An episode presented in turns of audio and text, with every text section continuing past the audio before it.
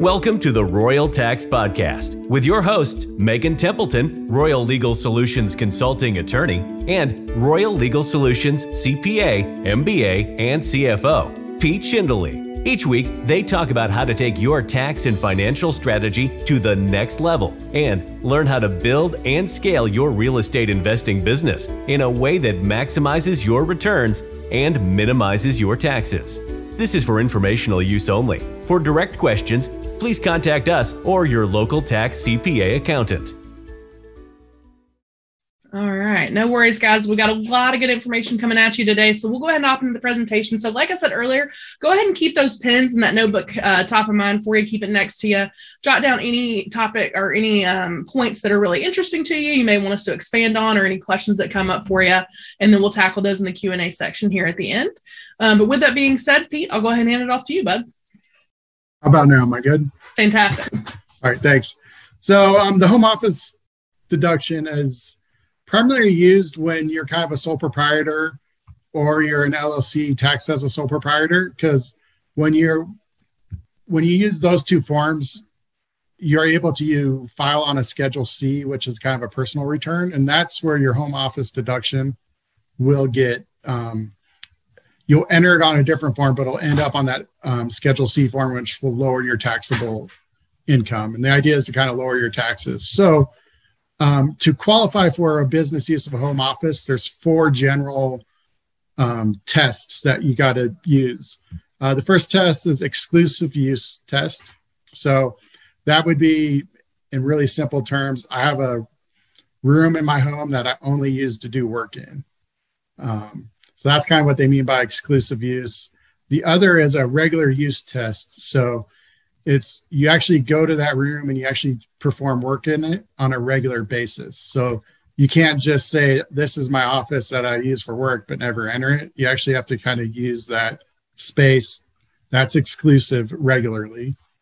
Um, the third kind of high level test is the business you're running out of your home office is got to be a trade or business and usually those are for profit entity uh, for profit ventures so that's the third one. And then the fourth is kind of a principal place of business. That's where you're mainly running your um, business out of.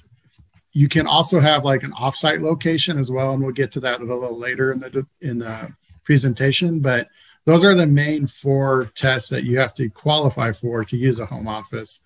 So um, I know earlier someone said they didn't qualify it per their CPA. Um, that could be the case if you didn't pass those four tests. Um, and then um, kind of going more into the how you deduct it, um, there's two ways you can deduct your home office. There's like a standard deduction, which allows you to s- deduct $5 per square foot up to 300 square feet. Um, that's just a real simple uh, form that you fill out calculation. But most people do the regular home office deduction because it allows them to write off more of the cost of working at home, which then lowers their taxable income. And most people use the percent percentage of the office over the square foot of the house. So let's say you have a 2000 square foot house, your office is 500 square feet.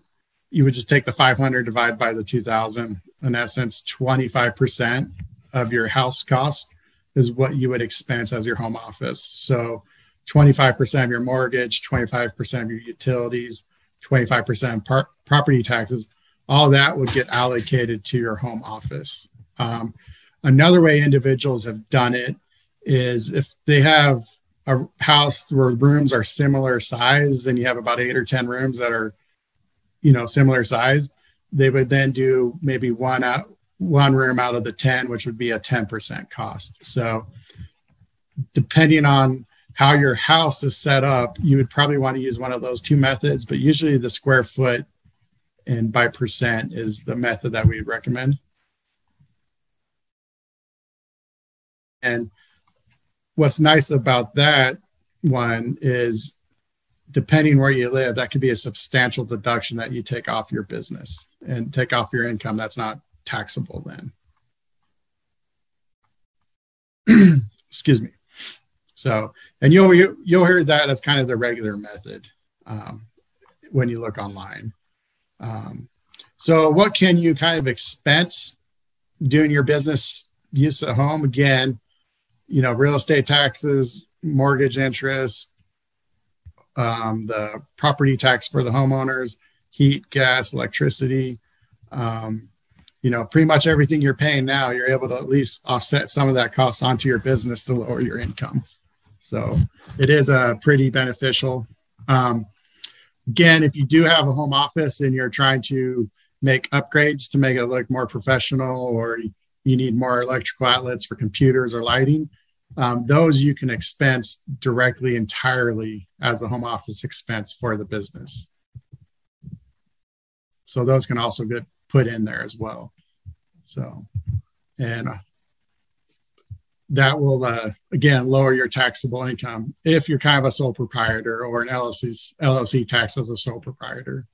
Um, for a lot of people on this call, you may not have that because you have your series LLC that rolls up through a Schedule E. So what we have seen some people do is they'll set up a operating or management company, which I think we've talked about in uh, previous episodes for the 401k, and they'll pay management fees to the other entity or other business that's a for-profit business, but that for-profit business is managing and advising your rentals. They will then offset some of the Schedule E income pay that new entity as a sole proprietorship LLC, and then people offset their house home office deductions there. Still end up with a little profit because it has to be for profit. That's one way to move dollars out of the Schedule E to take your home office deduction. Um, if you're in a partnership and you get a K1 from like a 1065 partnership, you are able to deduct those on the Schedule E um, section on the section two. So if you do get like a 1065, you can avoid doing your home office deduction on the Schedule C, and you can do that on the Schedule E Part Two. So again, just depending on how your tax structure and business structure is set up, you can deduct home office expense different ways depending if you're a partner or a sole proprietor. Want more information? Join our community groups that exist to provide a space for like minded people on a similar journey to learn, share, and network with real estate investing professionals and entrepreneurs. We meet weekly for an hour in Zoom to offer knowledge and accountability. Be sure to grab the link in our show notes.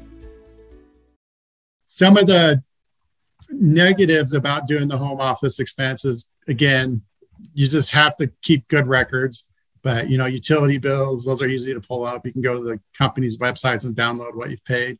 You're going to get a mortgage statement. You're going to get an interest statement. That's going to last list your taxes and all that information. So that would be pretty simple. But when you do take the home office deduction, you do also expense depreciation on that part of your home.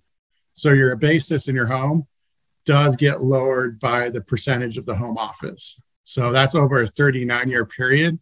So when you do go to sell your home, you could theoretically have depreciation recapture, which may increase that, that will increase your net profit of your home, but it could increase your taxes potentially depending on uh, the 250 to 500,000 exemption if you fall in there or not or above it. So most instances that probably will not happen, but like I said, it could happen. So you'll want to game plan it out, but most likely not. Um, another good thing about the home office deduction is you can have it based on a percentage. So let's say you work from your home and you meet clients there about 60% of the time, but you also have maybe an office downtown or in another city in a house that you own that is identified. You can still claim the home office at your home, but you'll just do a, uh, a percentage of time spent working at that home office. So if you meet clients 60% of the time at your house, you can use the home office expense, but you only take 60% of it. While the other 40%, if you're paying like a rental or an office space, you'd run that through your company as expenses. So just because you have an office doesn't mean you can't take the home office expense deduction. Those were kind of the big ticket items. Um, one negative also is um, it's not a negative, but you can't deduct the whole amount. So let's say you add up all your utilities, you add up all your mortgage payments, taxes, and insurance, and let's say your office deduction percent wise is five grand. Well, you can only deduct up to five grand in profits. So if you only had 4,000 in profits, you can only use that 4,000 deduction. But if you had 6,000, you can take the whole five. So in essence, you can make the home office have your income be zero, but it can't go negative.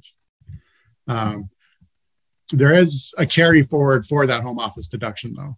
So let's say your income was only four, but you could expense five. You only expense four, and that thousand dollars is carried forward to future years. So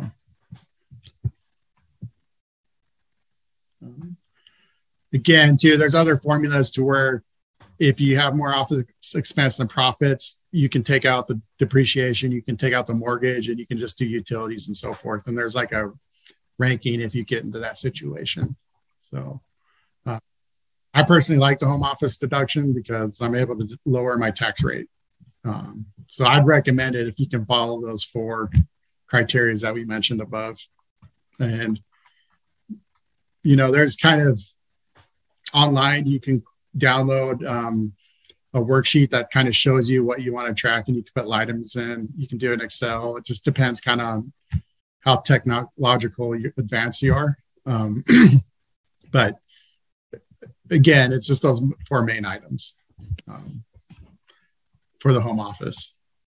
And for the real estate investors, you're probably are going to be more towards setting up that separate entity and management company which would be a good idea to set up to run full, solo 401k stuff too through as well. So um, if you're a corporation, if you're an S corp, or if you're an employee, um, you're not able to take the home office deduction. You, when, with uh, most of the clients that we work with that have the um, LLC as like the operating company, and then we have that if they make enough income, then we say, great, well then let's all have like an S corporation tax selection for that.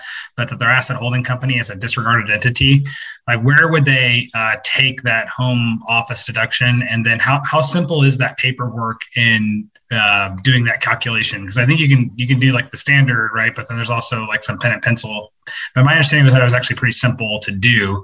So I was wondering if you could walk through us that as like how simple is it really to do it, and then with our typical structure that we're setting up for clients, like where would they typically take that deduction through? Yeah. So what they would want to do is um, in their series LLC, they'd want to set up their operating company that was for profit that is a business they could run for profit and then they could put that through the schedule C and then your properties would flow up through the schedule E.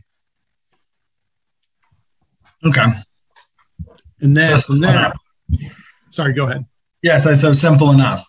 It's very simple on that, um, especially just if you have clear documentation, your tax preparer should be able to f- follow that. And then calculating, it's real simple. Just take whatever the room square foot footage is divided by the overall square footage in the house and that gives you your percent. And then just write down what your mortgage payment was. You know you'll get your year-end mortgage statement with taxes interest and principal. So that's just one item you need. Then you would add all your utility bills. You would add your phone bill. You would add your internet. You know you would add all of your utilities. And that pretty much comes up to the X amount of money and you just times it by that percent. So pretty simple to collect the data. Do uh, do we have a template set up that walks through like how to do that calculation, or have you seen one on, from like any other uh, tax professional services that do it? Yeah, that's one thing that we posted to our um, Discord channel and we'll see you later. Is there's could be like just kind of a one page um, synopsis of this uh, presentation where it's going to list the four criteria um, we'll put on it kind of like a tax worksheet that shows kind of step one through 10 on what you're going to want and how to calculate it. So that, that will be coming after this uh, presentation. Ooh, man, got to be in the Discord channel if you want the goodies. You got to yeah. be in the Discord channel if you want the goodies, huh? All right. Yeah. The reason we didn't show it during this is we figured we'd get some questions that we could add and specialize it to that because as a group, you know, we're all kind of learning more and sharing experiences. Awesome. Love it. Thank you for listening to the show today. If you're feeling overwhelmed with taxes as they relate to your real estate business and investments, or you're unsure if you're doing your accounting correctly, fill out our five minute quiz. With the information from this quiz, you'll schedule a meeting with a Royal Legal Solutions advisor who will provide you with powerful tax saving strategies on your first call. Go to www.royallegalsolutions.com/tax to fill it out.